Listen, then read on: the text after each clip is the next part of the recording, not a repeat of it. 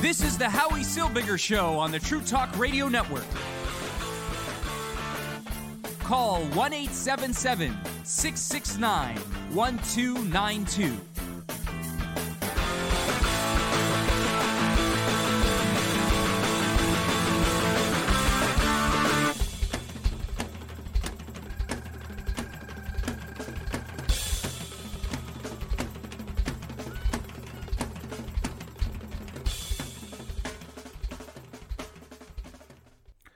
I'm Howie Silbiger, talking to you live from the former parliamentary democracy of Canada. We are quickly losing our democracy in Canada. It is going away quicker than we could blink. First, you have Quebec. This past week, passing Bill 96, which once again limits French people from learning in English limits foreigners from coming to Quebec and, and, and settling there, limits English even more in the province of Quebec. And the law was passed uh, by, by the Quebec uh, National Assembly, as they like to call it. It was passed using the notwithstanding clause. Now, for those of you who don't know what the notwithstanding clause is, it's an override for the Constitution. It overrides the Constitution and and the Bill of Rights, the Canadian Bill of Rights, the Charter of Rights and Freedom, the Canadian Charter, and the Quebec Charter are overridden by the notwithstanding clause, which means that a province could pass legislation which limits the freedoms and the rights of individuals and not get challenged in court because they have an override power on the Charter of Rights and Freedom. So if you could imagine that you have the right to do whatever you want, you know, the laws are there, but there's an override saying that although you have the right to do it, we could still tell you you can't. That, that leans more towards dictatorship than it does towards uh, towards towards freedom, towards towards a democratic country. We like to talk about Western democracy, Western freedoms, but slowly and and surely, Canada is losing their freedoms. Canadians are losing their freedoms. We're, we're slowly slipping into a dictatorship in Canada, and it is very, very scary when you come to think of it. Today, in a obvious virtue signaling event, Canadian Prime Minister Justin Trudeau announced that the Liberal government is introducing legislation to implement the national freeze on handgun ownership throughout the country. Now, why now? Well, there was a murder. There was a mass murder, a, a mass murder using a gun in an elementary school in Texas last week. So why not play on the on the public grief of the loss of so many different children, so many children in, in Texas, and and ram through legislation which will further limit the freedoms of Canadians? What this means is the quote, what this means is that there will no longer be possible to buy, sell, transfer, or import handguns anywhere in Canada, Trudeau says, Trudeau says in a press conference. Boy, do I feel safer now. You have no idea how safe I feel that, that Canada is going to ban handgun ownership. I can't even think of the last time uh, I saw a handgun in Canada. I, I can't even think of the last time a handgun was used in any major mass murder in Canada. Maybe, maybe, uh, well, a handgun and a rifle were used in Nova Scotia uh, last month, but but it was more the rifle than a handgun. And the last time I could think that a handgun or a rifle or a or a, or a semi-automatic gun was used as, for a mass murder in Canada would be maybe 20 years ago in Montreal at the Polytechnique. Uh, a school where, where a bunch of women were shot. It was more than 20 years ago, where a bunch of women were shot uh, using a handgun and a um, and a rifle.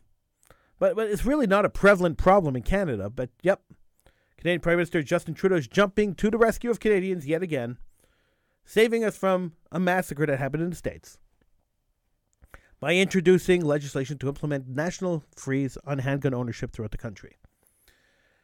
So here, here's a quote, and this is the most ironic quote that you're going to hear about this whole topic. Because in this quote, the Prime Minister actually admits that this is not a problem in Canada. Open quote. The Prime Minister speaking now. Open quote. We recognize that the vast majority of gun owners use them safely and in accordance with the law. But other than using firearms for sports, shooting, and hunting, there is no reason that anyone in Canada should need guns in their everyday lives. Close quote. Let, me repeat that so that you, you hear it clearly.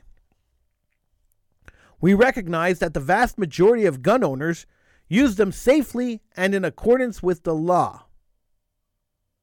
So, if, if that's the case, that the vast majority of gun owners use them safely and in accordance with the law, which is exactly what the Prime Minister said, why do we need legislation? Apparently, the current legislation is working. The vast majority of gun owners use them safely and in accordance with the law. We could say the same thing about the vast majority of car drivers. The vast majority of car drivers use their cars safely and in accordance with the law. Now, there's always a certain percentage of people who use any product that will use them uh, carelessly or we'll use them uh, nefariously. But do we have to slam a law on the entire country because you have a certain percentage that aren't using things properly? Don't you think this is a little bit overkill? I, I tend to think it's overkill. This is government overreach to the highest extent.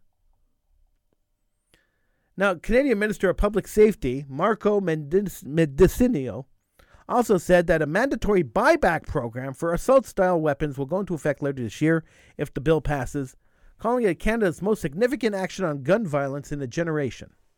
So, Mendicino is saying that, you know, we don't care that you bought your assault style, whatever assault style weapons means. It's a media created term, by the way. Assault weapons is a media created term. There's no such thing as an assault weapon. If you're talking about a semi automatic rifle, let's talk about semi automatic rifles.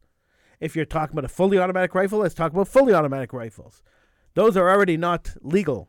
Semi automatic are legal, uh, fully automatics are not legal. So, so what guns are you talking about? Assault style weapons could be anything. A knife could be an assault style weapon. I can assault you with a knife. I could stab you. I could attack you. I, I, I could I could I could slash you. A knife is an assault style weapon. So so if we're talking about assault style weapons, what is this? A hammer could be an assault style weapon. A chair, anything I can assault you with is an assault style weapon. I could take a handbag and hit you with a handbag. That's an assault style weapon. A salami. All these are assault style weapons. If I'm using them to assault you, that is an assault style weapon. So I don't understand the, the, the idea, the, the terminology of assault style weapons. So he continued. The first AR 15s, oh, is that what we were talking about? AR 15s? And other assault style firearms will start to be bought back by the end of the year, Mendicino said. It's going to be hard, but we're going to get it done. How much money do you think it's going to cost Canadian taxpayers to buy back weapons, rifles from the general public. How much do you think it's going to cost? Well, let's take a look. About 55,000 new handguns have been registered annually in Canada per year over the last decade, Mendicino said. So, so talking about a lot, a lot of guns, and a lot, a lot of money that we're going to have to spend to buy these guns back. Now, the only good part of this this legislation and and every legislation they always hide the good parts at the bottom. But the only good part of this legislation is that it will create a new red flag law that will allow courts to remove guns and suspend licenses for people who pose a threat to themselves or others. Magazines that hold more than five rounds will also be banned under the new law. Now, the news article that I'm uh, that I'm taking this from continues with in August 2020, a gunman used both rifles and a handgun to kill 22 people around Nova Scotia in what was Canada's deadliest mass shooting in history. The deadliest mass shooting before this one was the Ecole Polytechnique massacre that happened in the late 80s in Quebec. So we're not talking about a huge gun problem in Canada where, where national legislation has to take precedence and has to be prioritized. The only reason the Canadian Prime Minister is prioritizing this national gun uh, law is to pander favor amongst the left wing. He, he feels that he's losing a little bit of uh, support in this country. And why wouldn't he after his draconian handling of the truckers' anti COVID uh, protest, where he literally stole people's livelihoods, killed their pets, and put them in jail for protesting his government? So, showing that he was a dictator back then means that he could use, he could step on the backs of the dead children of Texas and use their deaths to forward his progressive, or what he considers progressive, agenda. It's once again sickening. When you think about a government that, that's, that's going to exploit the death of children to push forward a, an agenda, it, it's actually sickening. It makes me sick. I, I don't know if it makes you sick. It makes me sick to think that a government could do that, could exploit the death of children. But here we are. The Canadian government's becoming a dictatorship. And people in Canada are not yet. Uh, you know, it happens. It happens slowly. And as our rights get pulled away slowly, slowly, slowly, and as we give up some rights in, for protection and for, uh, for safety, and as our rights get pulled away, we don't even realize how much we are slipping into a dictatorship until we're actually there. And then once you're there, it is virtually impossible to get out of it. Now, don't be surprised. I don't I don't think you should be surprised because I'm not. I am actually not surprised by this at all. Why, Howie, would you say you are not surprised by this? Well, quite simply because Trudeau because Trudeau was was actually very, very honest. He has been honest the entire time. And because we don't understand honesty and we don't accept honesty, we don't listen to it. And because we don't listen to it, we are always surprised when it actually happens. Trudeau Trudeau's been extremely honest. Look, look, Obama was extremely honest when he when he became president. If you listen to his speech in Cairo, the first speech he gave as president, uh, the first foreign speech he gave as president in Cairo, you'll you'll hear you'll hear him very clearly lay out his entire his entire platform. But nobody believed him, and that's really the problem. That's really where uh, where the problem lies.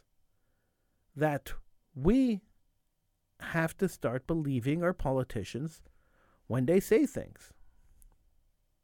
We have to start believing them. Because if we don't believe them, we are we're, we're, we're in big trouble. We're in huge trouble if we stop believing our politicians. I, am not I'm not one to uh, to put faith to put much faith into politicians.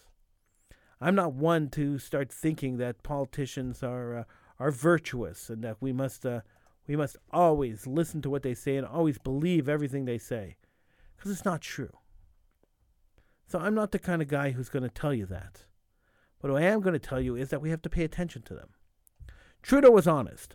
Now, I don't know how, to, how well this video is going to show. I'm going to show you a video and listen to his words. I mean, if you can't see the video or the video doesn't show up very well, listen to his words. Listen to what Trudeau is saying.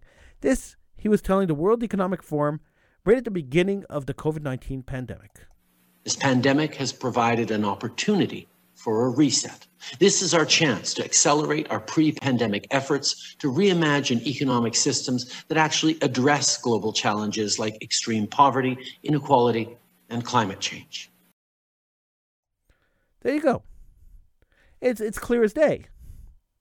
Trudeau is saying, right there, that you're going to use the pandemic, you're going to use the death of, of, of millions of people, you're going to use the sickness that is spreading, for the great world reset. Now, now we like to think that when people talk about resets, they should be wearing tinfoil hats. But there's the Prime Minister of Canada telling you that he, he wants to reset the world and reset the world economically, reset the world socially, reset the world morally to fit his vision of the world, to fit the socialist vision of the world. And he's doing it slowly. And the more times we give up our rights and the more times we allow the government to, to take our rights away, our right to protest. You can't protest the Trudeau government. We saw what happens when you protest the Trudeau government. Trucks pull up into Ottawa. They do a peaceful protest. The government sends their dogs in to go and arrest the people, confiscate their trucks, kill their pets, and the rest of the country says nothing. No mass protests. No throwing this government out of office. You can't speak out against the government if, and, the go- and without the government coming after you, freezing your bank accounts. They have the right to freeze your bank accounts if you speak out against them. They have the right to confiscate your business if you speak out against the government. There, there's only a few countries in the world, and none of them are democracies, where the government doesn't allow protest, the government doesn't allow dissent. And Canada is one of them.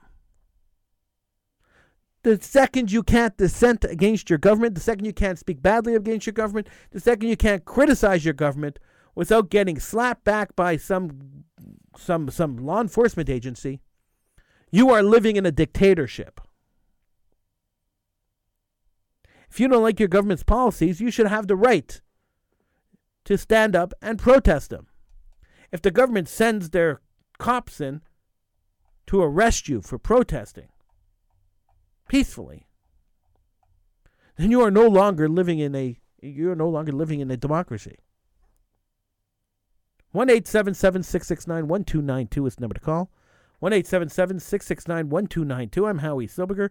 This is the Howie Silbiger Show right here on the True Talk Radio Network. Feel free to call in one eight seven seven six six nine one two nine two. And now a new gun law. The gun law that's uh, that's that's going to rip the guns out of the hands of gun owners in Canada, even though the majority of them, as the Prime Minister readily admits, the majority of them use them peacefully, lawfully, and without without any incident.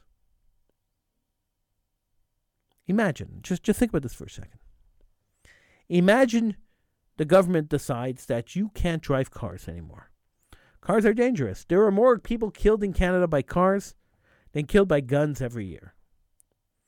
Probably 10 times, 20 times, 100 times the amount of people.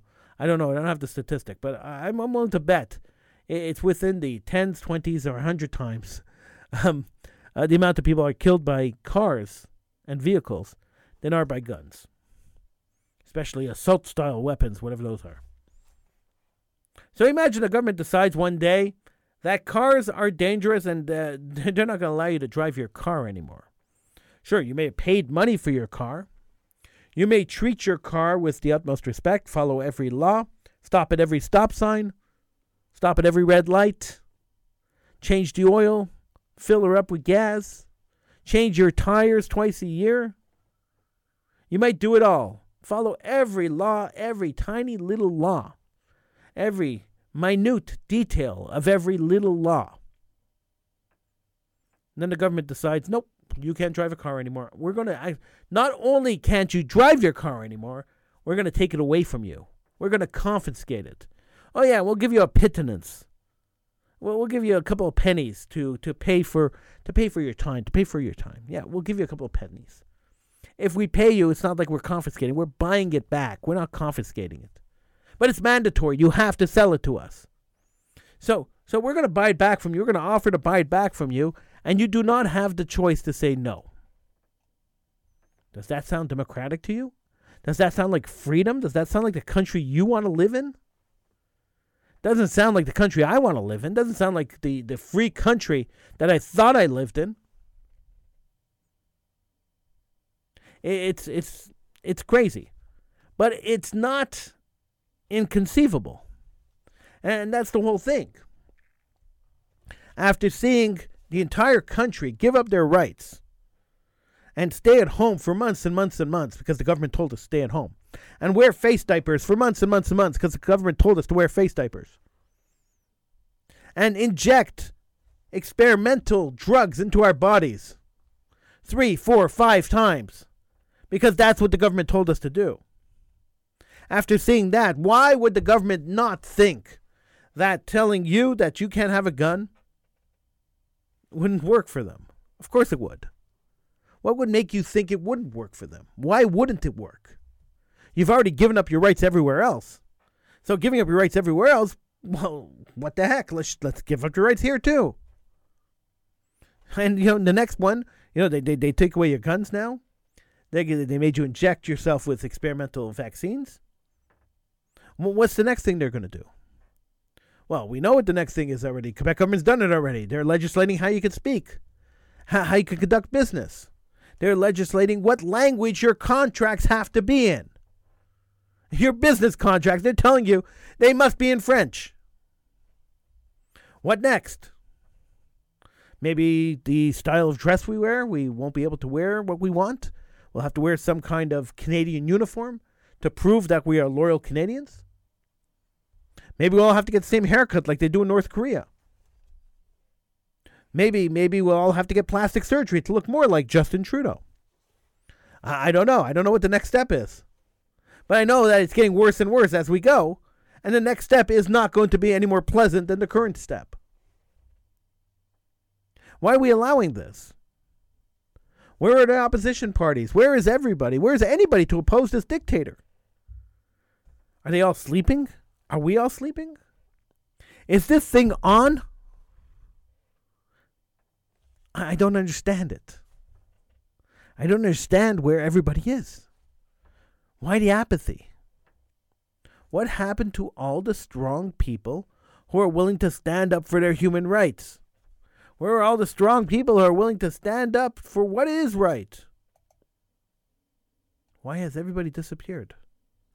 So many questions, so few answers. If you haven't answered any of those questions, feel free to call me. 1 669 1292. If you don't want to call in, you could always type into the into the chat box in whatever social media group you're watching this in, and uh, it should pop up on my screen. And of course, uh, of course, you could always send me an email. But who emails somebody in the middle of a show? So um, just give me a call 1 669 1292. Maybe you could explain to me why we should be so accepting of these draconian laws, these these dictatorial laws that are being passed by the Canadian government, by the Quebec government, provincial governments, federal governments. Everybody feels they could trample on the rights of their citizens. And, and are we supposed to sit back and just accept it? Are we supposed to be good lambs being led to the slaughter? Gun violence isn't even a problem in Canada, yet the Canadian government wants to ban guns. It doesn't make sense. Do do laws have to be do laws have to be sensical? Do, do they have to make sense? I'm not I'm not even sure that they do. All I know is that that, that the government is trying to piggyback on the tragedy of uh, of Texas, piggyback on the on the deaths of, of, of 19 children, trying to exploit that to push a political goal. Now, now, when when other people have done that, and and we've seen that happen a couple of times over the last decade, I've always called them out as as, as disgusting people. Now I, I always thought that Justin Trudeau was a disgusting person, and I continue to think that Justin Trudeau is a disgusting person. Uh, I've had him on my show before he was prime minister. He was on my show, and even then I didn't like the guy too much. But now I really don't like him. And it's not because I don't think he he could have made a good prime minister. I don't. I really don't think he could have made a good prime minister. But but he never proved himself to be a good prime minister. And now he's sinking even lower and lower and lower as he becomes a very good dictator. And the Canadian people, what about you? Where are you? Why are the Canadian people so tired and so so apathetic about this? you know, you may not own a gun, and you may agree that gun ownership and uh, gun possession should be limited. And I'm, I'm, I'm good with that. If you agree with that, I'm good with that. But you shouldn't be happy when laws are passed that limit the civil liberties of you and your countrymen. That should not make you happy. Sure, uh, you may you may hate assault rifles for whatever reason. They're doing very bad things in the United States. But that doesn't mean that in Canada it's going to happen. Why take the chance, Howie? That's what some people are going to ask me. Why take the chance? Why not just ban them and forget about them? Because every time we ban something, we're opening the door to ban other stuff. So today it's guns, tomorrow it's books, then it's speech, and then it's it's the people that we don't like. Look, we've already seen cancel culture destroy careers of people they don't like. It is absolutely amazing to me, mind blowing to me, actually, that a guy like Kevin Spacey was blown out of the water. His career was blown to pieces by accusations, never, never, never convicted of anything, accusations against him, which he denied. Nobody believed his denials. His career was blown out of the water. And now, just as he's restarting his career, suddenly new allegations arise. This is what they do. This is this is this is what happens. You you can never get out of the mire once you're into it. You can't get out of the quicksand. Once you start sinking, they keep pulling you down and pulling you down. Reminds me of the scene in The Godfather where where Michael Corleone is saying, I, I want to get out, and they keep pulling me back in. It's exactly what happens when the corporate elites and the leftists and the people running the show, the people running the Great Reset, have decided that tag, you're it. It's it's it's very scary when you think about it. Which brings us to the United Nations. You want to talk about scary? The United Nations is a scary place. And and the reason it is a scary place is because they just announced and I know you're not going to believe this because nobody nobody ever believes what happens at the United Nations the United Nations has just named North Korea, a, a country they've been sanctioning since 2006, as their head of their nuclear proliferation, uh, anti-proliferation, um, uh, the disarmament. They call it the disarmament forum. So North Korea is now in charge of nuclear disarmament. North Korea today took over as the chair of the World Disarmament Forum, which negotiated the Nuclear Non-Proliferation Treaty, and it sparked an appeal by over 40 UN-accredited non-governmental organizations for UN Chief Antonio Guterres, the USA, Canada, UK, EU, states, and other democracies to strongly protest and for their ambassadors to walk out of the conference during the four weeks of North Korean presidency starting on May 30th. Now, the 65 Nation Conference on Disarmament, based in Geneva, is considered the cornerstone of nuclear disarmament efforts. The UN backed body calls itself the single multilateral disarmament negotiation forum in the international community. Having North Korean regime, this quote, having North Korean regime of Kim Jong Un preside over global weapons disarmament will be like it will be like putting a serial rapist in charge of a women's shelter. That, that, those were the words of Hillel Neuer, the executive director of UN Watch, which is based in Geneva. It's a non governmental organization that monitors the United Nations, and they spearheaded the joint protest. Open quotes This is a country that threatens to attack other UN members states with missiles and that commits atrocities against its own people. Torture, starvation are routine in North Korea. Political prison camps where an estimated 100,000 people are held, in which is one of the world's most dire human rights situations, said Neuer. Under the UN rules, the North Korean ambassador to the forum, Mr. Han Si-sung, will help organize the work of the conference and assist in setting the agenda. He will exercise all functions of a presiding officer and represent the body in its relations with the states, the General Assembly, and other organs of the United Nations, and with other international organizations. While the post is largely formal, North Korea holding the president's gavel is, liable, is liable to seriously undermine the image and credibility of the United Nations and will send absolutely the worst message ever, said Neuer. At a time where China, Cuba, Libya, Kazakhstan, and Venezuela are sitting on the UN Human Rights Council, this won't help. This is how much of a joke the UN has become. North Korea is the world's foremost weapons proliferator. The regime builds its own nuclear weapons in contravention of its treaty agreements. Uh, Pyongyang sells missiles and atomic know how to other rogue regimes in blatant violation of U.S. sanctions. Yesterday, Pyongyang fired three missiles, including one that's thought to be its largest intercontinental ballistic missile, the latest in a string of banned ballistic missiles launched that that the country has carried out this year. Here's Neuer again. If the UN seeks to be an institution with a moral compass that cannot allow likes of North Korea to head arms control agencies and to keep electing the worst abusers to the top of its human rights body. So, so there's a couple of questions that, that come to mind here. Question number one is why is anyone taking the United Nations seriously anymore anyway? Uh, I would have stopped taking the United Nations seriously when they appointed Saudi Arabia to the head of the Women's Forum.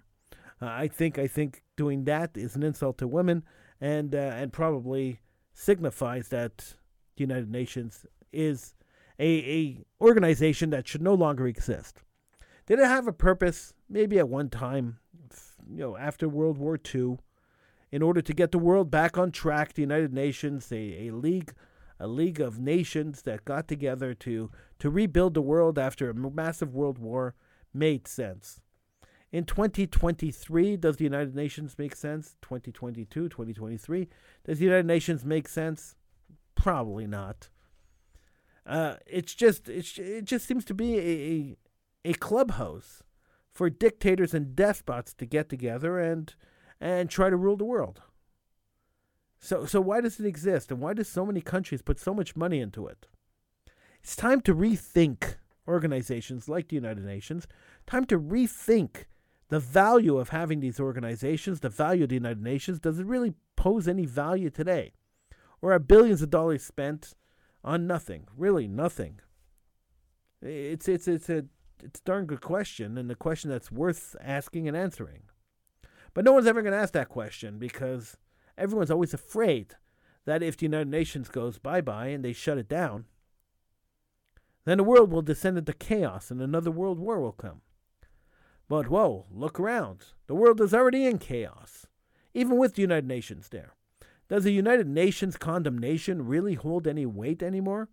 Knowing that the United Nations has consistently and perpetually uh, voted against Israel, even though there are much worse human rights violators in the world? Is, is there any value to the United Nations when we know that they're just a bully body trying to bully small countries into submission? Uh, I don't. I don't think there is any value to the United Nations anymore. I, I think there was a value, and that value has been diluted. Diluted by billionaires, diluted by personal interest, and diluted by countries that don't care for the rules, but care to run the organization that makes the rules. I guess they figure if they run the organization that makes the rules, they don't have to follow them themselves. It makes sense. It's logical. So why, why, oh why would anybody care about the United Nations? Why, oh, why would anybody care about anything that happens in the United Nations? Because at the end of the day, the reason we care is that North Korea running the disarmament committee means that any deals that any country make in the world when it comes to nuclear disarmament, at least in the next month or two, have to be made through North Korea, a violator of every nuclear agreement. Kind of scary. United Nations always scared me a little bit, this is really, really scary. 1 669 1292 is the number to call. 1 669 1292 to get in on the conversation here on the Howie Silbiger Show on the True Talk Radio Network. You can uh, hear the show night- nightly, Monday through Thursday, from uh, from nine to I was going to say seven to nine p.m. And I don't know why I was going to say that because those, uh, those used to be the hours. We used to be on from six to nine, then we were on from seven to nine, and now we're on from ten to eleven. But uh, I, you know, old habits are hard to break. I was on Radio Shalom for 18 years, 1650 AM in Montreal for 18 years. And sometimes when I'm doing the show, and I'm calling out the phone number. Their phone number pops into my head before my phone number pops into my head. I said I was on daily there for 18 years, and I said that number so many times. But alas, you know, life goes on. We move on, and it's been almost a decade since I've been on Radio Shalom. And yet that number still comes to my head when I'm calling out the number. It comes to my head. It still does. It's funny how your brain works. It's really, really funny how that works. The number to call to get in on the conversation right here on the Howie Silbiger Show is 1 669 1292. That's 1 669 1292. You could talk to me. We could we could talk together about uh, uh, you know, this this this craziness. The world has go- really gone to craziness. Children are being killed in schools. North Korea is running the anti the anti nuclear bomb group at the UN. Canada's passing a gun law when they have no gun problems in Canada. It, eh, the, the world has gone crazy. Everything's upside down. Is there a way? That is the question. Is there a way to flip the world back to the right side order? Is there a way to instill morality back into the world? Is there a way to instill uh, human life and human values back into the world? I, I'm not so sure there is. I mean, I hope there is, and I'm I'm really praying almost every day to to that that maybe one day we'll see a normal situation in the world. Maybe one day the world will go back to being semi-normal.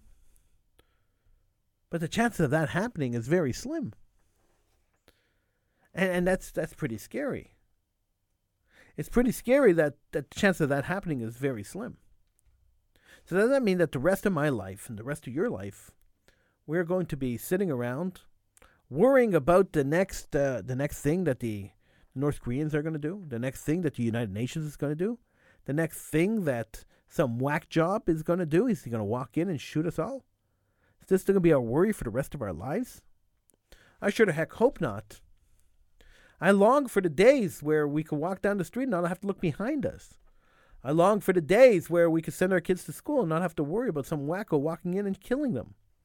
I long for the days where we could hail a cab and not have to worry about who's driving it. Are those days ever going to come back? I don't I don't think they'll be back in my lifetime. Maybe maybe in the next generation or two generations. But I don't think my generation is ever going to see those days. And that's a bloody shame, if you ask me. 1 669 1292. 1 669 1292. This is the Howie Silbiger Show on the True Talk Radio Network. Call 1 877 669 1292.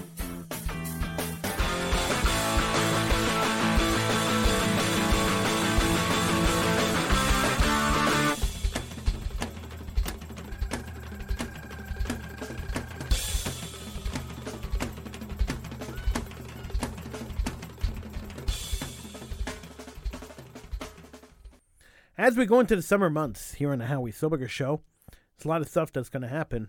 We uh, we plan to cover the Just for Laughs festival again this year, as we do every year. So we're looking to interview com- comedians. Uh, Sheldon will go out. Sheldon Freed will go out and uh, and cover shows, and we hope to get back to the to the regular. Uh, we, we did this for years. The regular coverage of the Just for Laughs festival this year last couple of years over COVID, it's been very difficult to to um, to to manage a festival. The festival was free online for the last couple of years. You were able to just watch the comedy shows online. There were no live shows, and there was nothing to review really because you could have just watched everything on demand. So this year they're going back to a full festival, the uh, full live festival. We've uh, we've put in our application for the for the press credentials that we usually get. And once those, uh, once the festival starts, hopefully, we'll start covering it. We'll interview some cool comedians. We'll uh, we'll talk to people. We'll have a little bit of fun. Sheldon will be back with his uh, with his festival reports, and the uh, the whole thing would be interesting and fun, and exciting for everyone. So stay tuned for that. We're also um, we're also looking at uh, at a couple of other big projects that are coming up and I'll, I'll fill you in on those as as they get closer. Um, one of the big projects we're working on is uh, is we're launching a new radio station. Uh, it's called True Rock Radio. It's part of the True Talk Radio brand, True Rock Radio. Um, most of you have heard over the last uh, over the last little while, I'm sure, that we acquired CafeRockRadio.com. And and since we purchased CafeRockRadio.com, we haven't really done much with it. Um, not yet. We've been working on transitioning Cafe Rock Radio into True Rock Radio. Uh, now, True Rock Radio will have a couple of local shows, a whole lot of local music shows, and we invite you if you do a if you if you produce music or you want to do a music show, to please get in touch with me. I'd love to hear from you. True Rock Radio is looking for uh, for for people to produce shows. So you could email me, Howie at truetalkradio.com, and uh, and I, I will be able to uh, to direct you and to uh, and to and to figure out how we could get your show on truerockradio.com. So True Rock Radio hasn't launched yet. We, we're in the process of getting it all up and ready and shiny and new. It's all spanking new. We're polishing it and getting it ready. But it will launch shortly. TrueRockRadio.com will launch shortly. And if you want to be part of it, coming on the ground floor, be part of True Rock Radio, just uh, email me, howie at truetalkradio.com. That's one of the exciting things we're working on. There's a whole lot of other stuff that's, uh, that's still in the process. And uh, I will share it as it gets closer. But uh, that's it. We're, we're, we're working on the Just for Laughs Festival, on coverage of Just for Laughs Festival, and launching True Rock Radio. 1 669 1292 is the number to call to get in on the conversation here on the Howie Silbiger Show, right here on the True Talk Radio Network. TrueTalkRadio.com is where you could go to get the schedule for the Howie, for well, not for the Howie Silbiger Show, but for, for the True Talk Radio app. So we have a live stream on the True Talk Radio app. It airs 24 hours a day, seven days a week. We have all sorts of different shows, exciting stuff. And uh, over the weekend, we play old time radio. Overnight and over the weekends, we play over old time radio. And uh, it's really an exciting station. It's a great station to listen to. If you uh, you could take us with you anywhere you want to go, download the True Talk Radio Network app from the App Store. Uh, any of the app stores, the iPhone App Store, the um, the Android App Store. It's available in all the app stores. True Talk Radio Network app. And of course, the Howie Silbiger Show is podcasted. You could download the podcast. You miss any episode, you miss any portion of the show, you can always download the podcast from your favorite podcast distributor. We are listed everywhere, so feel free to uh, to download it.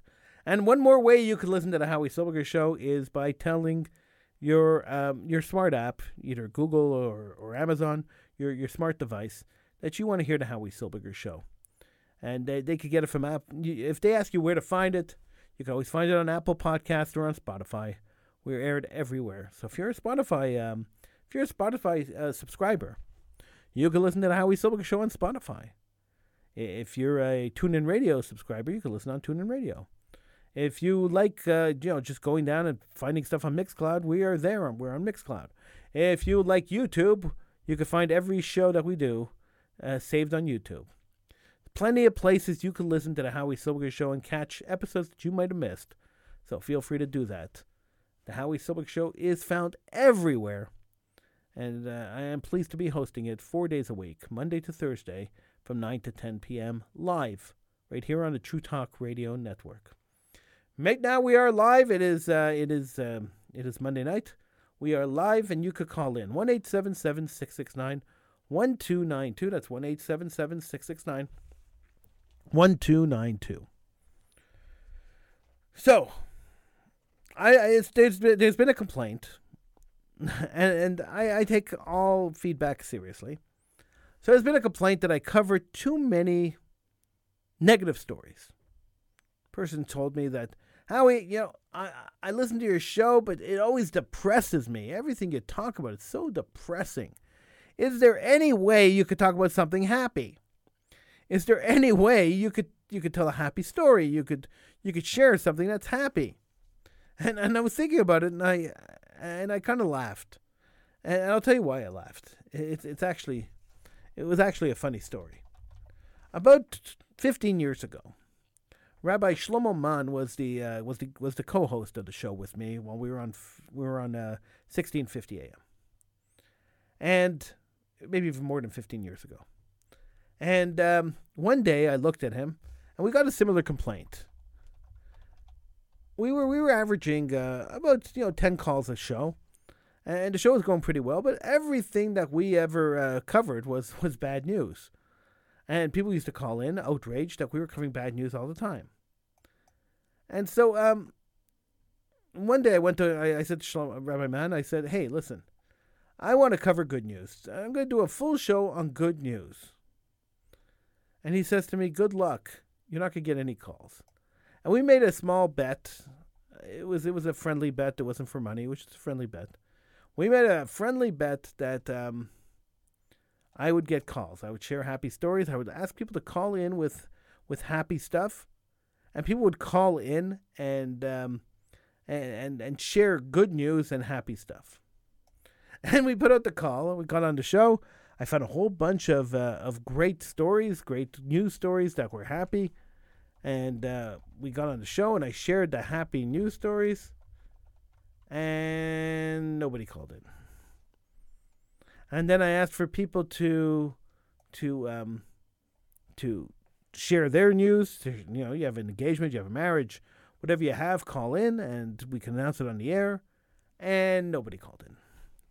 And then I, and then I, um, and then I asked people to, to just share something good, something good in their lives. Nobody called in.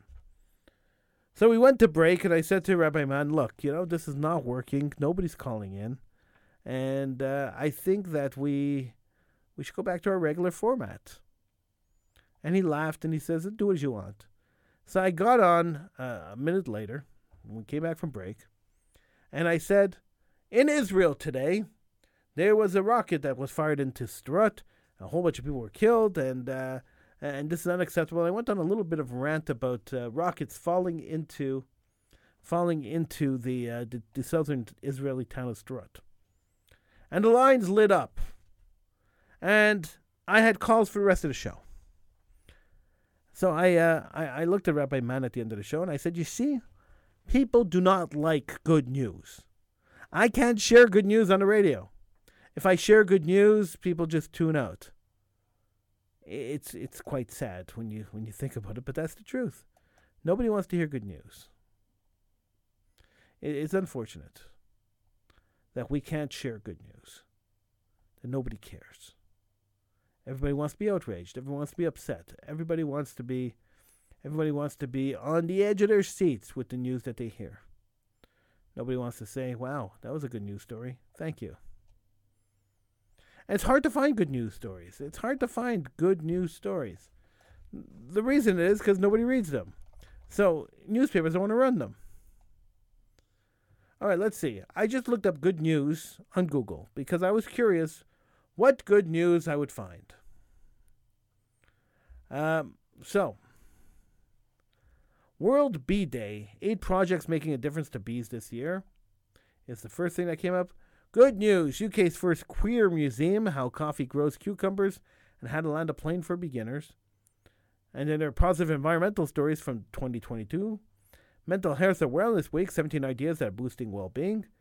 Good news hobbyist Lord of the Rings Gollum is still on track for fall 22. And good news Docker Desktop is now here for Linux users. So it's one ad, one ad, one movie ad. Mental, mental Health Awareness Week environmentalists, uh, something about the queer people, and world bees. That's my good news. That's the good news that popped up when I wrote when I typed in good news into Google. So there you go. I mean, I'm sure if I did a deeper research and uh, a more extensive search, I could probably find some better stuff. But that's the first things that came up. And none of those really interest me all that much. So I'm not even going to bother reading those stories. You see, that's the whole thing. If the hook doesn't catch you, then you just swim away. Yes, that was a fishing reference. Not too many people make fishing references. I do sometimes. 1 1292 is the number to call to be on the air with me here on the Howie Silbiger Show on the True Talk Radio Network. All right, we're going to finish this off on a not so happy note because, once again, we tried to do happy, it doesn't work, so we go back to uh, the way we were. Uh, more horrific news is coming out of this uh, out of this elementary school in in Texas, Abbott Elementary School. Is Abbott Elementary School? Robb Elementary School. It's more bad news. It's it's it's really really sad. Um, there's another boy, a nine-year-old boy, who escaped through the window of the school during the massacre in Texas. And um, let me just share the story with you. As a gunman entered Robb Elementary School in Uvalde, Texas, and started firing, one student said his wounded teacher texted 911 for help. Daniel, who was nine years old, alongside his mother, Brianna, told CNN that the gunman fired several shots into his classroom after being unable to enter. The door had been locked by his teacher, and the bullets fired struck the teacher as well as classmates. The deadly rampage at Robb Elementary marked at least the 30th shooting at a K 12 school in just five months of this year. It was the deadliest school shooting since the 2012 Sandy Hook massacre. Daniel survived by first hiding under a table next to a wall, he said, so he could see the gunman through the door's window. I could still see his face, the boy said. I could still see him staring at people in front of me. Daniel later climbed out of a broken window to escape, cutting his hand on some glass, he said, and the two people injured in his class would survive. But his cousin, Ellie Garcia, was in a different classroom. She was one of the 19 children and two teachers killed in the worst school shooting in a decade. And less than a week later, major questions remain about the timelessness of the law enforcement response and whether more children could have been saved. The Texas Department of Public Safety has laid out a timeline of Tuesday's shooting, showing that the gunman was in a classroom with students for more than an hour before he was shot and killed by a Border Patrol tactical response team. Officers arrived at the school within minutes, but the commander on scene decided to wait over an hour for reinforcements, even as children locked inside the room with the gunman called 911 and begged police for help. Video taken from outside the school during the incident, obtained by ABC News, includes what appears to be dispatch audio informing officers on the scene a child is calling 911 from a classroom. Advised, we have a child on the line, the dispatch said. Child is advising that he's in a room full of victims. The video indicates police at the scene were informed at least one child remained alive inside the classrooms. CNN has not been able to independently confirm the video audio. The source of the video is unclear, and it's unclear at which point in the incident the audio is heard. CNN has reached out to authorities to answer the questions about this audio. Now, Texas DPS director Steve McCraw told reporters on Friday there were at least nine, there were at least eight 911 calls from at least two separate callers from inside the school, covering a span of nearly 50 minutes. The decision made on scene to treat the incident like a barricaded suspect rather than an active shooter was wrong, he said. Also, on Monday, funeral services for two of the victims are set to take place at local funeral homes. They're burying a ten, two 10 year olds. Two 10 year olds are being buried. Now, Alfred Garcia, whose daughter was killed in the shooting, said he was in disbelief over how much time elapsed during the shooting before it ended and shared his frustration with authorities. Here's the quote It doesn't take a genius to figure out that it just took too long to get in there. And you know, had they gotten there sooner and someone would have taken immediate action, we might have more of those children here today, including my daughter, he said. Law enforcement officers in Texas trained to intervene quickly, according to active shooter guidelines in the state's Commission on Law Enforcement 2020 training manual. The manual states an officer's first priority is to move in and confront the attacker. Here's the quote As first responders, we must recognize that an innocent life must be defended, it says. A first responder is unwilling to take the place of lives of the innocents above their own safety should avoid should consider another career field. Let me repeat that because it's an important thing. The manual says a first responder unwilling to place the lives of the innocent above their own safety should consider another field. Seven officers arrived at the scene within two minutes of the shooter firing in the classroom. Three officers approached the law classroom where gunman was, and two officers suffered graze wounds from bullets fired behind the doors. Then the officers then stationed down the hallway. Border Patrol agents belonging to a specialized unit arrived at the scene around 12:15, roughly 45 minutes after the gunman began shooting. The officer in charge had already made the determination the subject was barricaded in the room, according to a source familiar with the situation. The team then did not breach the classroom for at least another 30 minutes, according to the timeline provided by DPS. A 911 call placed at 12:16 p.m. according to DPS from a girl in one of the classrooms told the operator eight or nine students were still alive. The delayed police response in Uvalde runs contrary to well-established, commonly taught active shooter protocols established after the Columbine High School shooting of 1999. Even under fire, officers are trained to go to that threat because every second counts. That's what Jonathan Winters, a CNN law enforcement analyst, said. What we saw here was that deadly cost of children, their lives full stop. At the request of the Uvalde mayor, the U.S. Department of Justice announced it will conduct an inquiry into the circumstances surrounding the shooting.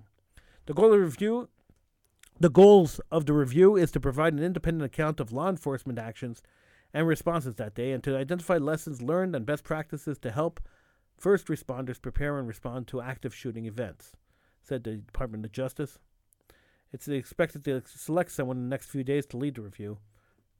The Justice Department has traditionally relied on people outside the Justice Department with the law enforcement expertise and on ground experience with mass casualty events to conduct such reviews. It's sickening. It's sickening.